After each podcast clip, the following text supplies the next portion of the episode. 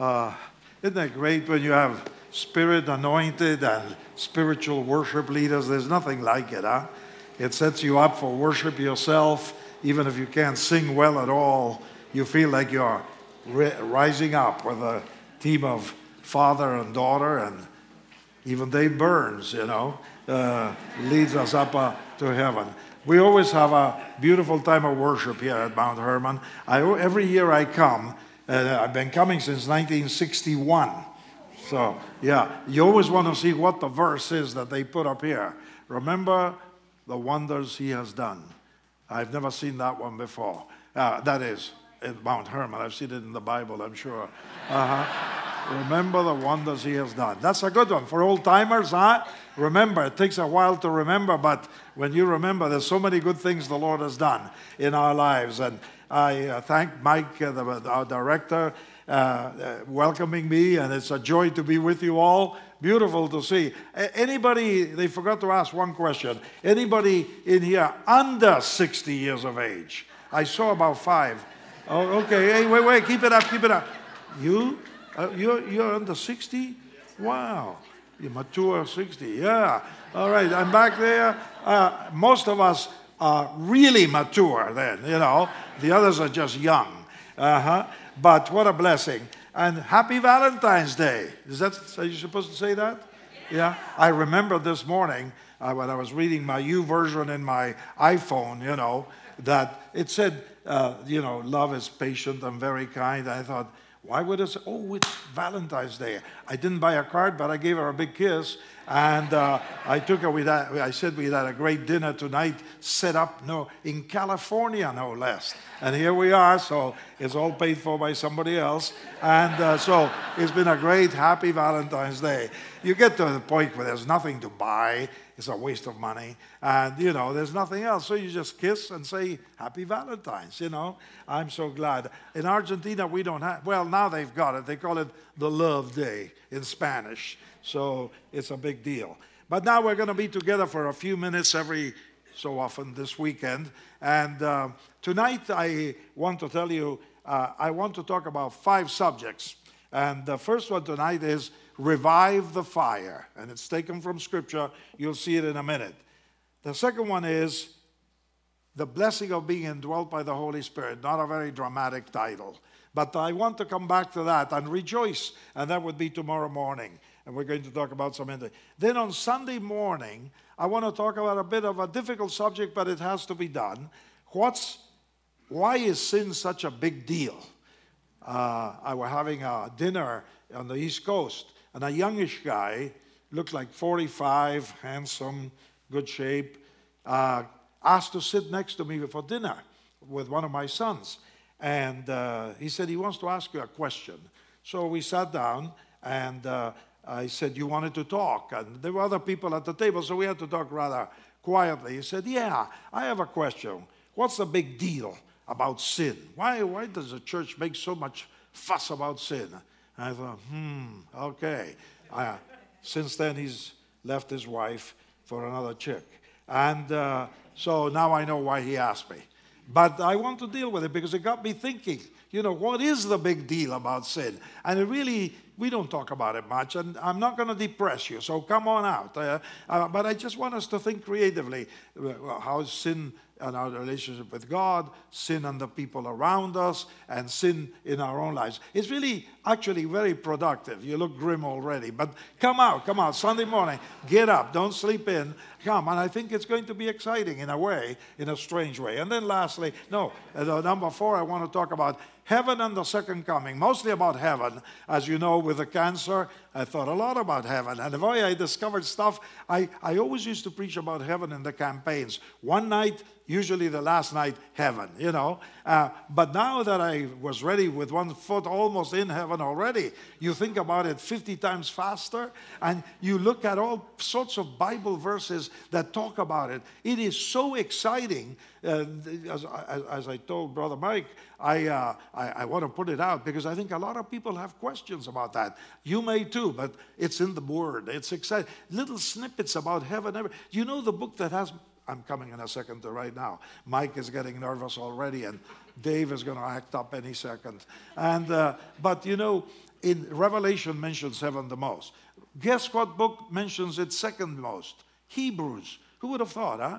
Hebrews talks about a lot about worship and the early covenant and the, the new covenant and so on. But it talks about heaven. I counted it. I've got it written down. I'll tell you. And then lastly, uh, I, would like to talk about, uh, how did I call it? I called it perks for the people of God. I thought that was creative. And uh, it, it, it, it, uh, it started when I was reading Psalm 119, one of my favorites. So those are the subjects. So it'll be tonight, I want to talk about the Apostle Paul dealing with his son in the faith, Timothy. Second Timothy, if you have a Bible. If you don't, nowadays, most people show up without a Bible because they throw it up on the screen. But I didn't give the guy back there uh, my passage. So maybe I will. I'm sort of old fashioned. I want to get your attention without the help of aids and see what happens. Uh, but Timothy was Paul's son in the faith. You remember he traveled with him. Remember that? He tra- they traveled together. And uh, in Philippians, which was also written from jail, Paul says, There's no one like Timothy that has the same spirit I have. He's like a son to a father. And he, I, he trusted him. A hundred. He said, Everybody else is out for themselves. Timothy, no. But a few months later, the theologians tell us, Second Timothy is the last letter that was written by Paul and is in the New Testament. And in this letter, suddenly you realize that Timothy was going through something funny in his life. Psychologists used to say about 20 years, they used to talk about the midlife crisis. And Timothy probably was between 45 and 50, maybe 55, youngish from some angles, mine. Uh, but you know, he was a fine fellow. But suddenly something happened in Timothy's life. And as we read it, you'll notice what the Word of God says of Paul writing to his son Timothy that he trusted absolutely beautifully. So, the five subjects that we're going to talk about is what we as grandpas and grandmas, most of us from the looks of you, a few aunties, I'm sure, and so on. But uh, basically, things that we should enjoy even in old age to the very end, and things that the younger generation needs to see in us. And tonight, the thing I want to just emphasize from Scripture is that we be men and women on fire, even in old age, even in old age. Like uh, Mike uh, made me tell you about Wednesday night. And Wednesday night, I had like 15, 1600 teenagers, and I'm 85. Would they listen to me? I was trembling, you know. And they were listening, and the Holy Spirit worked, and almost 200 of them came to Christ this Wednesday night. And I thought, oh man, I'm an old man, but the kids listen to me. It's very exciting. And you know, I think sometimes grandparents forget that the kids actually, well, I could get into too many things, but a study done by an insurance company, I don't know why, but they did. Kids listen to the grandparents 80% of the time, to their parents 60%, to their peers only 30%. We worry so much about the influence of peers. We old timers have a lot to share with our grandkids. So cheer up, stay awake. I'll keep it short. Uh, uh, so you don't pass out with what Mike called the Alzheimer's crowd. Okay, so let's read the word for Mike. You got it. This weekend's going to be rough on you. Yeah. Uh, I always have to pick on someone, and you're it. No. Yeah, yeah. with due respect. Yeah. Okay, Second Timothy chapter 1. And as you read, notice what the Apostle Paul is doing. He's reminding Timothy about the old days when they used to pray together and Timothy cried. He reminds him of his grandma, reminds him of his mother I mean, he's pulling out all the stops. Something's happened in Timothy's life in the last few months that the Holy Spirit speaks to Paul to really deal with him. And he's even ashamed of Jesus and ashamed of St. Paul because he was in jail. Interesting, which means, and that's, we're reading it, get ready, uh, it means that you can drift even as the years go by. And you know, as we get older, we got to watch that we don't drift away that we don't become a pain in the neck to the pastor or to the elders of the church. Sometimes we old timers are more of a problem than the young kids. The kids bring you grief, but the old timers really make you mad when you're leading a church. I was an elder till two years ago. I resigned when I got 83. I thought that's long enough, you know, all these years being an elder. But we want us old people to be seen in church as the happiest people the most trusting people, the most joyful in Jesus Christ. Not often in our circumstances, but in Jesus Christ. Amen? amen. Yeah. Even the Presbyterians say amen. amen. I've heard this several here today. Okay, the word of the Lord, verse 1. Paul, an apostle of Christ Jesus by the will of God, according to the promise of life that is in Christ Jesus, to Timothy, my dear son, grace, mercy, and peace from God the Father and Christ Jesus our Lord. I thank God, whom I serve as my forefathers did with a clear conscience, as night and day I constantly remember you in my prayers. Recalling your tears, I long to see you so that I may be filled with joy. I have been reminded of your sincere faith, which first lived in your grandmother Lois and in your mother Eunice and I am persuaded now lives in you also. For this reason, now here comes the exhortation. I remind you, Timothy, fan into flame the gift of God, which is in you through the laying on of my hands. For God did not give us a spirit of timidity, but a spirit of power, of love, and self discipline. So, don't be ashamed to testify about our Lord or ashamed of me, his prisoner, but join with me eh, eh, in suffering for the gospel by the power of God, who has saved us and called us to a holy life, not because of anything we have done, but because of his own purpose and grace. This this grace was given to us in Christ Jesus before the beginning of time but it has now been revealed through the appearance of our Savior, Christ Jesus, who has destroyed death and has brought life and immortality to light through the gospel. And of this gospel, I was appointed a herald and an apostle and a teacher. That is why I'm suffering as I am. Yet I'm not ashamed because I know whom I have believed and I am persuaded that he is able to protect until that day what I have entrusted to him. And now in verse 11, what you have heard from me, keep as a pattern of sound teaching. And then the last verse I want you to look at is verse 16 and 17. Here he goes again, exhorting Timothy May the Lord show mercy to the household of Onesiphorus, because he often refreshed me and was not ashamed of my chains. On the contrary, when he was in Rome, he searched hard for me until he found me. May the Lord grant that he will find mercy from the Lord on that day. Okay, here you have a youngish man compared to Paul himself, a youngish man who seemed to be slipping a little bit. You wouldn't have Billy Graham, you remember him, most of you old timers. If Billy Graham was here, you wouldn't say, Billy, don't be ashamed of Jesus. Huh? I mean, when was he ashamed of Jesus? Huh? Uh, Billy, revive the fire, boy. Yeah, he's on fire till his last day. Two years ago, when he went off to heaven. You know, you don't say that to somebody who's just full of life. You don't waste your time telling him to not be ashamed and don't be embarrassed and don't be ashamed of Jesus. Don't be ashamed of me. I'm not ashamed, he said, and I'm in prison and that, something's going on here. And you know, I thought it can happen to any one of us. And it has happened through the years, I'm sure, if you're honest, where you can lose the fire. You can lose it. So there are three main points that pop out to me in this passage. First of all, revive the fire. The fire is really the fire of the Holy Spirit. But how interesting, you know, some theologians get worked up and they say revival is a work of God, man has nothing to do with it.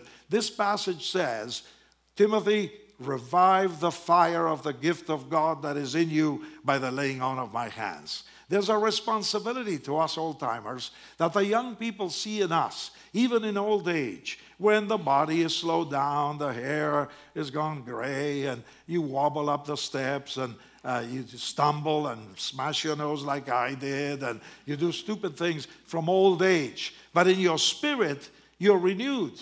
You know, it says, the Bible says, uh, though the outer nature is wasting away. Remember that? Second, Second Corinthians chapter 4. The outer nature, nature is wasting away, but the inner nature is being renewed day after day after day. So the old body stumbles and falls and shows signs of old age. But inside, man, we are super renewed because we are renewed every day. The young kids have it over us when it comes to physical stuff. I was watching. Uh, uh, your assistant, but Garrett, running around. And I thought, boy, if I do that, I fall on the spot. I mean, it would be a pitiful sight, you know. Uh, he just jumped and ran around, jumped up. Oh, I used to be able to do that in the old days. Now I go, I look at every step. I, I may look like an old man because I am an old man, but I ain't gonna fall no more. You know, so help me God. Uh, and he better help me. But, uh, but inwardly, inwardly, we're renewed every day after 85, well, let's say 70 years of, of knowing the Lord, you should be pretty super renewed inside, right? Every day renewed. And T- Timothy obviously was losing it.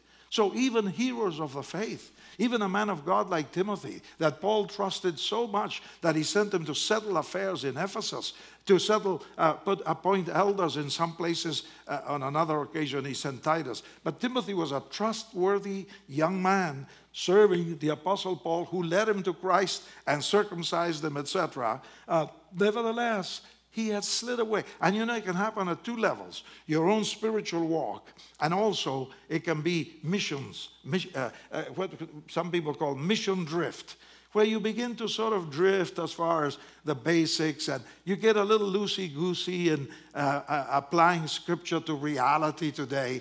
We old timers have to be an example. First, that we are revived in the truth of the Word of God.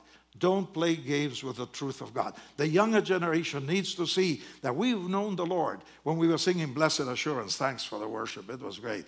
It reminded me of Cliff Barrows, who was Billy Graham's song leader. And many of the crusades, as they called them in those days, they would start with a choir singing Blessed Assurance. It's just a beautiful song. You know, but the Blessed Assurance needs to be caught by the younger. Younger pastors, I have found, to much to my surprise, actually like to meet with you and I suggest that if you fellows, particularly the men, but you women too, as a couple maybe, uh, invite the pastor out to lunch, pay for the lunch, don't be stingy, and, uh, and then bless him.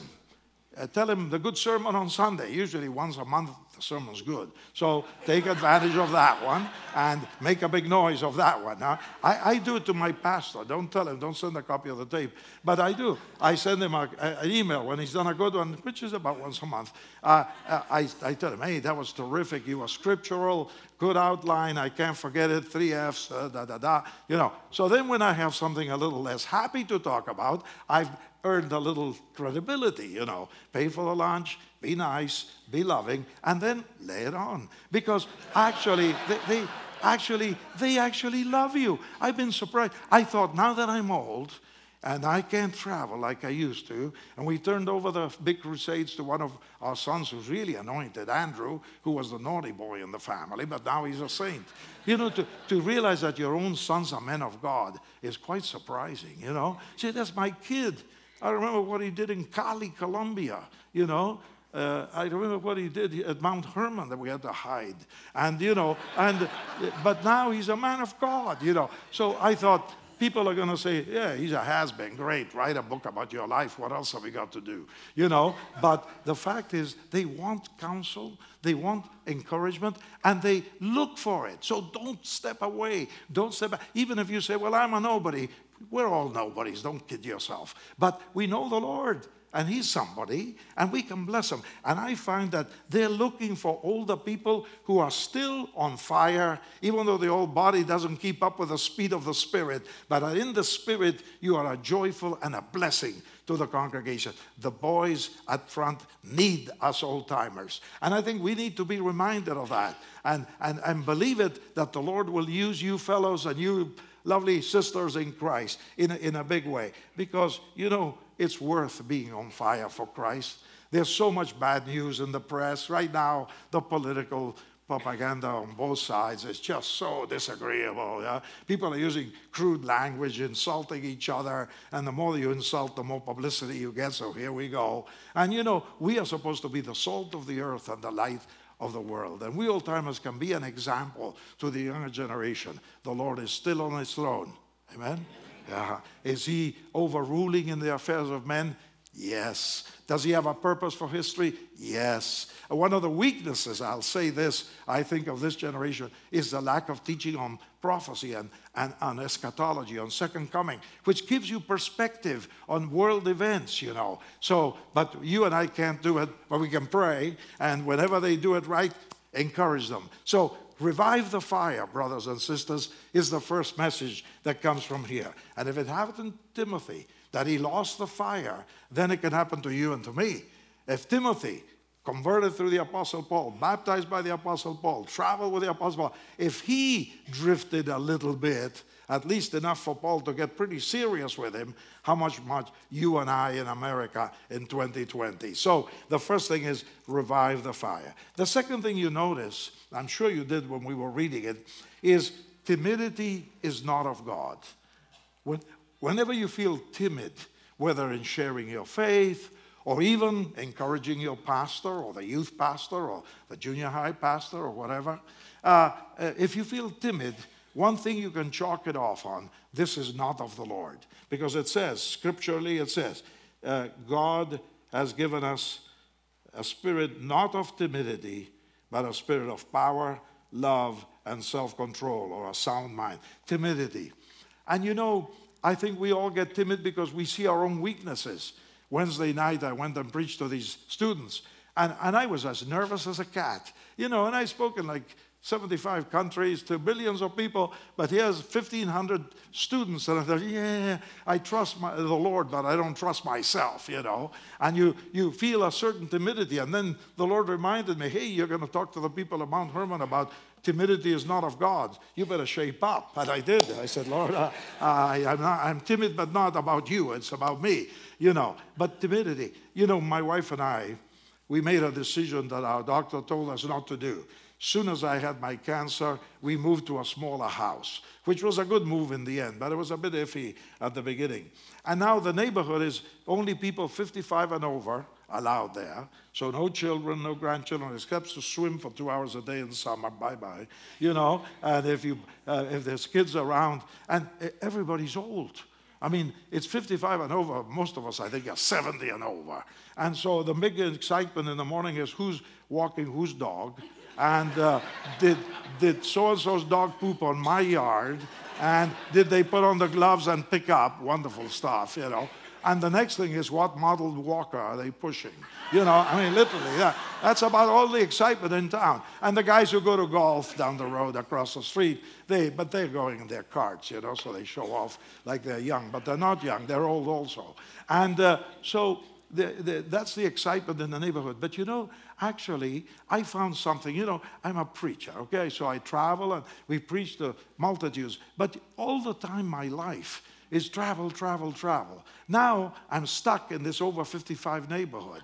And I, I thought, oh my soul, now I got to practice what I preach for 60 years, you know. Befriend the neighbors, have coffee with them, take them to lunch, stop and talk to them. Don't get in the car to pick up the mail, walk and pick up the mail, you know, and that kind of thing. And I've been so surprised at the openness, you know. And so Spurgeon was a famous British preacher, and he said, the pulpit is the coward's castle. I'm behind the pulpit, you rail, hey, yeah, yeah, yeah, yeah. In practice, you're a little weasel, you know. I mean, but behind the pulpit, you're a tiger. Hey, let's evangelize the town and win souls. When did you witness life for Jesus? You know. And now here I am in this neighborhood. And I thought, okay, we bought the house from a Muslim, eh, Muslim, here we go, uh, Mormon family. And the fellow, the gentleman, is a famous doctor. He's delivered hundreds of babies in the neighborhood. So they moved back to Salt Lake and they sold the house and we bought it. And uh, I didn't realize that people know me a little bit more than I thought in Portland. So they left a letter. And the letter said, Welcome to our home. I hope everything works out. Uh, we, uh, we heard about your cancer and we're praying for you. We're Latter day Saints, Mormons, parenthesis, and we pray for you and we believe that God heals the sick and so on. And so, man, it was, I thought, oh, wow. One of the Mormon leaders for the Pacific Northwest, they were praying that the Lord would heal me. So uh, that was interesting. And then we found out a few weeks later that the, husband, the wife of the, the, the family uh, attended a Bible study at our church which is called Cedar Mill Bible Church. Sounds like that, a seminary. And uh, here they are, Mormons, praying for my healing, and she was attending well, nobody knew it, a bunch of ladies having their Bible study, even though they're leaders in the Pacific Northwest. Although I thought, wow, God is doing something, and I'm becoming aware of it. I'm not the shouting evangelist anymore. Now I'm the little boy walking down the street, and everybody wants to talk. They're all bored stiff, you know. And uh, you go and pick up the mail about 100 yards, and that's a sure conversation. I went the other day, a buddy of mine who's a believer has a Mercedes convertible, and he's sort of the big guy in the neighborhood. And uh, I saw this similar thing, except his is red and this one was black, but I didn't notice it at the time. I thought it was my buddy Bud Lindstrand. And I said, Hey, Bud. And the guy rose out the window, and I realized it wasn't Bud. It was another guy with a similar, uh, what, Mercedes Benz. And uh, so I had to do something to cover that I didn't know who he was. So I said, Oh, what a nice car you got. He said, Hey, come get over here. So I walk over, and he said, How's your health? And I said, well, you know, the treatment, I talk about the cans, and I'm going to heaven. I always take advantage to talk it to them. I mean, you know, I told people to do it, now I'm doing it myself. And uh, so he says, well, you know, in our church, we're praying for you, and we are hoping that God will heal you. Hey, they showed you a movie the other day in our church, and I missed it. Where can I get a copy? And I thought, he must be Presbyterian. He's dressed well, suntanned, and a Mercedes Presbyterian. There's no question. So I said, hey, What's your church? Sunset Presbyterian, which is just a mile or two down. He said, No, I go to Pope Pius, the, the, the 10th Catholic parish. Yokes. So he, the Catholic Church is showing the movie, praying for my healing. And I thought, wow, this is some experience. It gets very exciting, you know. I mean, uh, all the theory that I preach from the pulpit is suddenly becoming real in the neighborhood. We got a real sort of negative Baptist in the neighborhood too. Uh, she's, she's upset for reasons that I won't tell you. But uh, the fact is that it's amazing how, if you're available and you just are not embarrassed, just talk normally.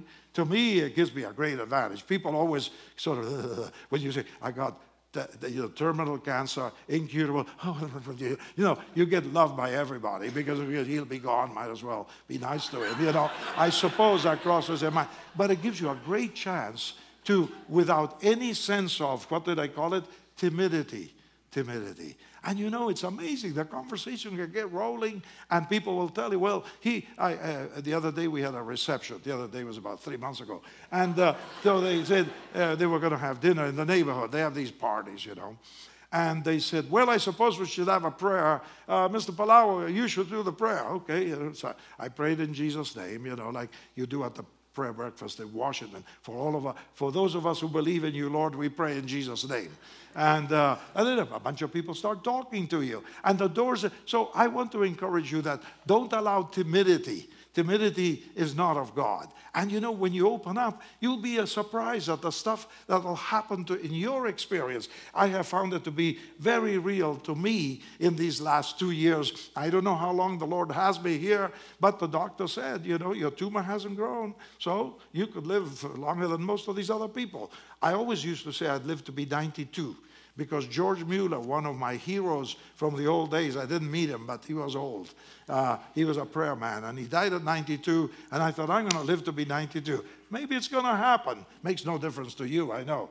But the fact is that to me, it's a very interesting thought that maybe it'll, but however it is, I'm not preaching all that much, but it's great to be able to witness to people about the Lord. And you can be quite bold. So if you're sick, use your sickness not to moan, but uh, as an open door to stick the spiritual knife in by the power of the Holy Spirit. So timidity is not of God. Timidity. So whenever we feel timid, we should say, Lord, please forgive me. This is embarrassing. Am I ashamed of you?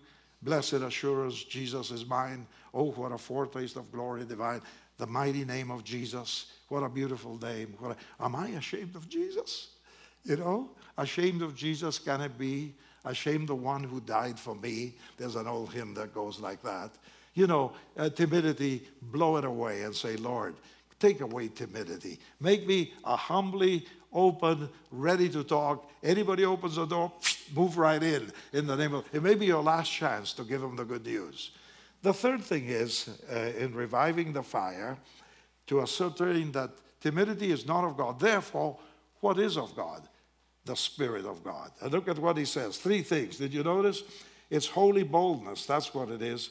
He says the Spirit of power, the Spirit of love, and the Spirit of self discipline. The NIV says self control, some translations, a sound mind, the King James. It's all part of the same thing.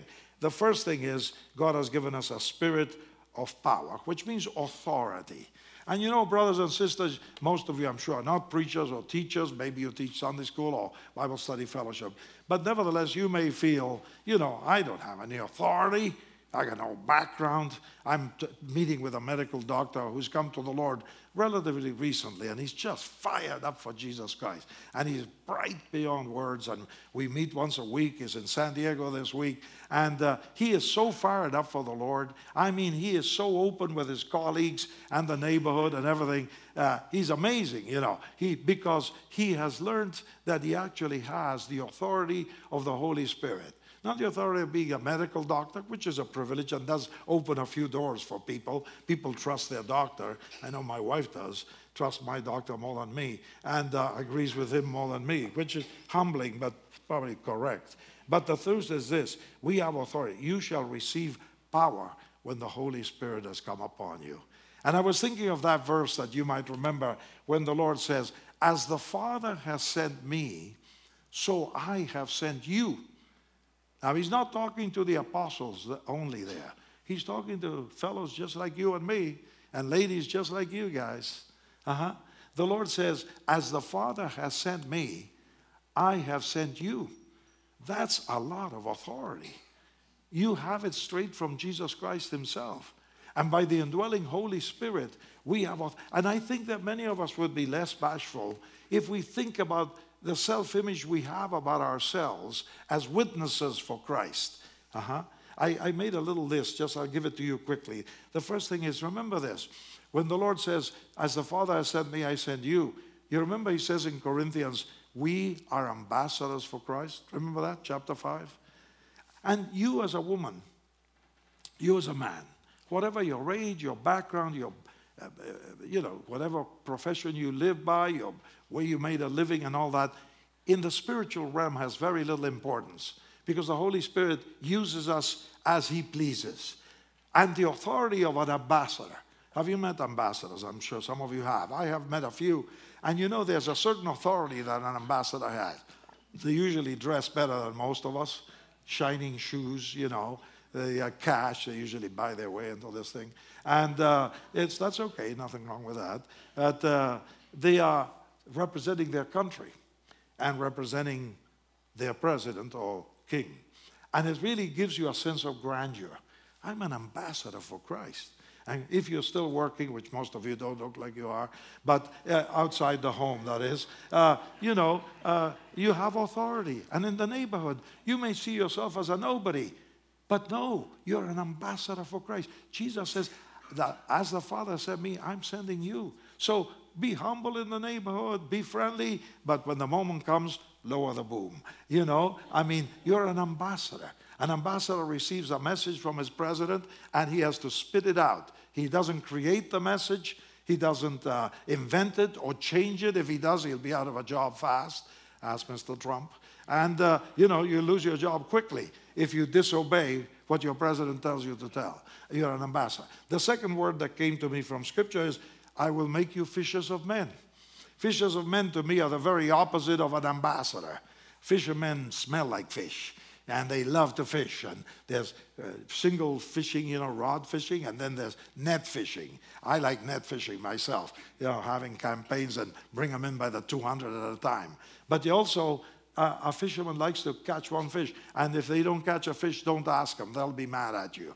The fishermen like to catch fish. That's what they live for. Our son Andrew loves to fish for souls, but he also loves fishing. And when he catches something, you don't have to ask him. He'll send you a picture of this massive fish, which they lift up about two feet ahead, so it looks bigger than it is. Uh-huh. And they send you the picture, and they are all happy. And we ate it. Ah, da da da da. He was in Jamaica, and he caught this big one. It was amazing. But fishermen love to fish. And a, and sent one by Jesus Christ wants to catch people for heaven, for eternal life. So you're a fisher of men because as the Father sent Jesus, so you have authority. We receive, I'll mention the others quickly. We are uh, far- farmers. We sow and we reap. And you sow the word, and the farmer has to wait for the rain to come, for the sun to shine, for the right moment to come. Then you come and bring in the harvest. But you're a, a farmer and you're being used by God in that sense of planting seeds. Another one that I saw in scripture is uh, troublemakers. When you give the gospel, once in a while, some people get pretty upset. That's all right. You've got to be ready for it. Those who've turned the world upside down, they said about St. Paul, uh, I've come here also saying there's another King Jesus. You know, we, people think sometimes that we're troublemakers.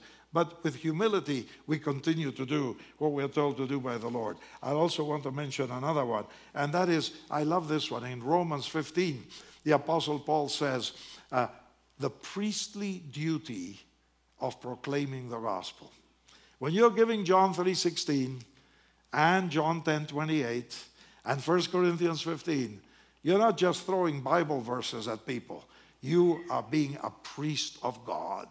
It is sacred work.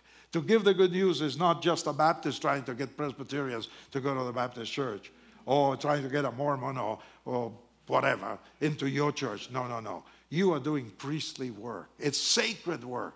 To give the good news is a sacred job. Uh, you're a priest at that moment, delivering God's message to a person. They may not have got you that way, but in the eyes of the Lord, that's what you are. You're a priest. And then I'll mention one more, though there's more you're a firefighter. I like I found that one in Jude. At the end of Jude, it says, you know, save some by snatching them from the fire. Isn't that I mean, a firefighter, and you have authority to try and snatch them from the fire. We all admire firefighters, men and women nowadays, who save people from the fire at the risk of their own life. Well, in the eyes of the Lord, you're a firefighter trying to get people out from the fires of hell and being forever lost. So see yourself as snatching people from the fire. Isn't that an interesting phrase? Uh, and so when you catch that, you then see yourself in a different light from what you, oops, 926? My goodness, old age. Uh, okay. The second thing is not only the spirit of power, which is authority, but love. And you know, really, it is in the end love that motivates you to share the good news. The Lord has done such beautiful things for us, huh? Uh, I've lived all, I came to the Lord when I was 12. My dad had died when I was 10. And ever since I then, some 73 years ago, I love Jesus Christ. God is my Father. He's been so good to us all through these decades when I was single, then married, my five sisters, my little brother, you know, all of us. The Lord has been so good. Love moves us to want to give them the good news, and we should present it that way. And tomorrow or the next day, we'll talk about the work of the Holy Spirit that goes before us to make it easy, so to speak, for us to share the good news by the spirit of love. And then the spirit of self control the spirit of self control. And you know, we need to renew that sense in our old age, not to forget. We can be upset about the way they do worship or about the way the preacher preaches or, you know, my pastor is a fabulous guy. We love him. But he comes with jeans that look, he bought them at the Salvation Army for 50 cents. You know what I mean? And uh, with holes in it and the shirt sticking out. And my thought is, is that the way St. Paul would dress? And the answer probably is yes. You know, uh, and it's just that I don't like it. I like people dressed preppy, you know, like respectful. But it's not to be. Oh, the music is loud. Yeah. Some people say, in our age, you know, the, I can't hear. And then when the music is loud, the music is too loud. You know, I thought you couldn't hear. Now, now suddenly the music is too loud. You know, so that's when we old timers become a pain in the neck uh, in the local church. But the fact is self control the spirit of self control. So that what we say as old timers, sometimes we get loosey goosey. I do, and my wife rebukes me, and she's God's enemy in the camp. And, you know, and she, she corrects me, and that's good because you get loosey goosey in old age. You say stuff that you wouldn't have said in better days. So I think the spirit of self control is a great gift of God that He gives us by the Holy Spirit. But you know, so let's begin tonight. It's over. Uh, 929, why didn't you signal? Yeah. Uh, the, um, uh, the, the concept of revive the fire. If you've lost a little bit of the fire, revive it, lady. If you lost a bit of the fire, one of you guys, go to the Lord this weekend and say, Lord, on Valentine's weekend, I want my fire, my love to be on fire. I want to be on fire to share the good news. I don't want to end up sort of drifting into nothingness. I want to finish high in the name of the Lord Jesus Christ. And you know, I want to finish with this story just because I remembered it today and it may be useful. There was an evangelist whose name I won't mention. I'll just mention the first name, Chuck. But there was 70, not nobody around here, by the way. Uh, he was apparently, I'd never met him, but he was a handsome guy, articulate. They said he could have been a movie star. And Billy Graham was about a year or two younger than him. And Mr. Graham, when he was a young fellow, admired him, watched him, apparently learned from his ways and imitated some of the stuff that this fellow Chuck uh, was, was doing. And then one day he decided that he needed to get some theology. So he went to a certain theological education on the East Coast. And when he was there, nobody knows why, nobody knows what happened. He began to suddenly talk against the basic gospel that he'd been preaching and leading many people to the Lord. And Mr. Graham was a young fellow, and uh, he was watching all this. And suddenly, apparently, this fellow had a stumble, a moral issue at seminary, and he committed, you know, adultery. So then he began to really talk against the gospel. Ah, it doesn't work, Jesus Christ, the Bible. He quit seminary and went into journalism in Canada. And Billy Graham was shaken up by this. And at Forest Home, which is a conference center sort of like this one down south, Billy was 28, I think, maybe 29, and he went alone and he found a stump of a tree. And uh, we, you may have seen it in his biography. He knelt down by that stump and he said, Oh Lord, I don't know what Chuck has happened to him. At that time, he didn't know what had happened, but he's denying your name. He's rejecting the Bible. He says that it doesn't have authority. Lord, I'm shaken up by this. And he opened up his Bible on the trunk of the tree and said, Lord, this is your word. I believe it. I'm going to preach it. If I make mistakes, please correct me. And he surrendered his life to the authority of the Bible. And the old timers remember that Billy's famous phrase was, The Bible says. You know, and he used to shout, The Bible says, the Bible. And God used him with tremendous power. This other fellow drifted, got divorced, drifted into journalism, and he became an atheist quite pronounced atheist. There was another fellow called Lee Strobel, and he's a writer and a super Christian guy alive today. He was a journalist in Chicago, and he was an atheist, but he became a believer.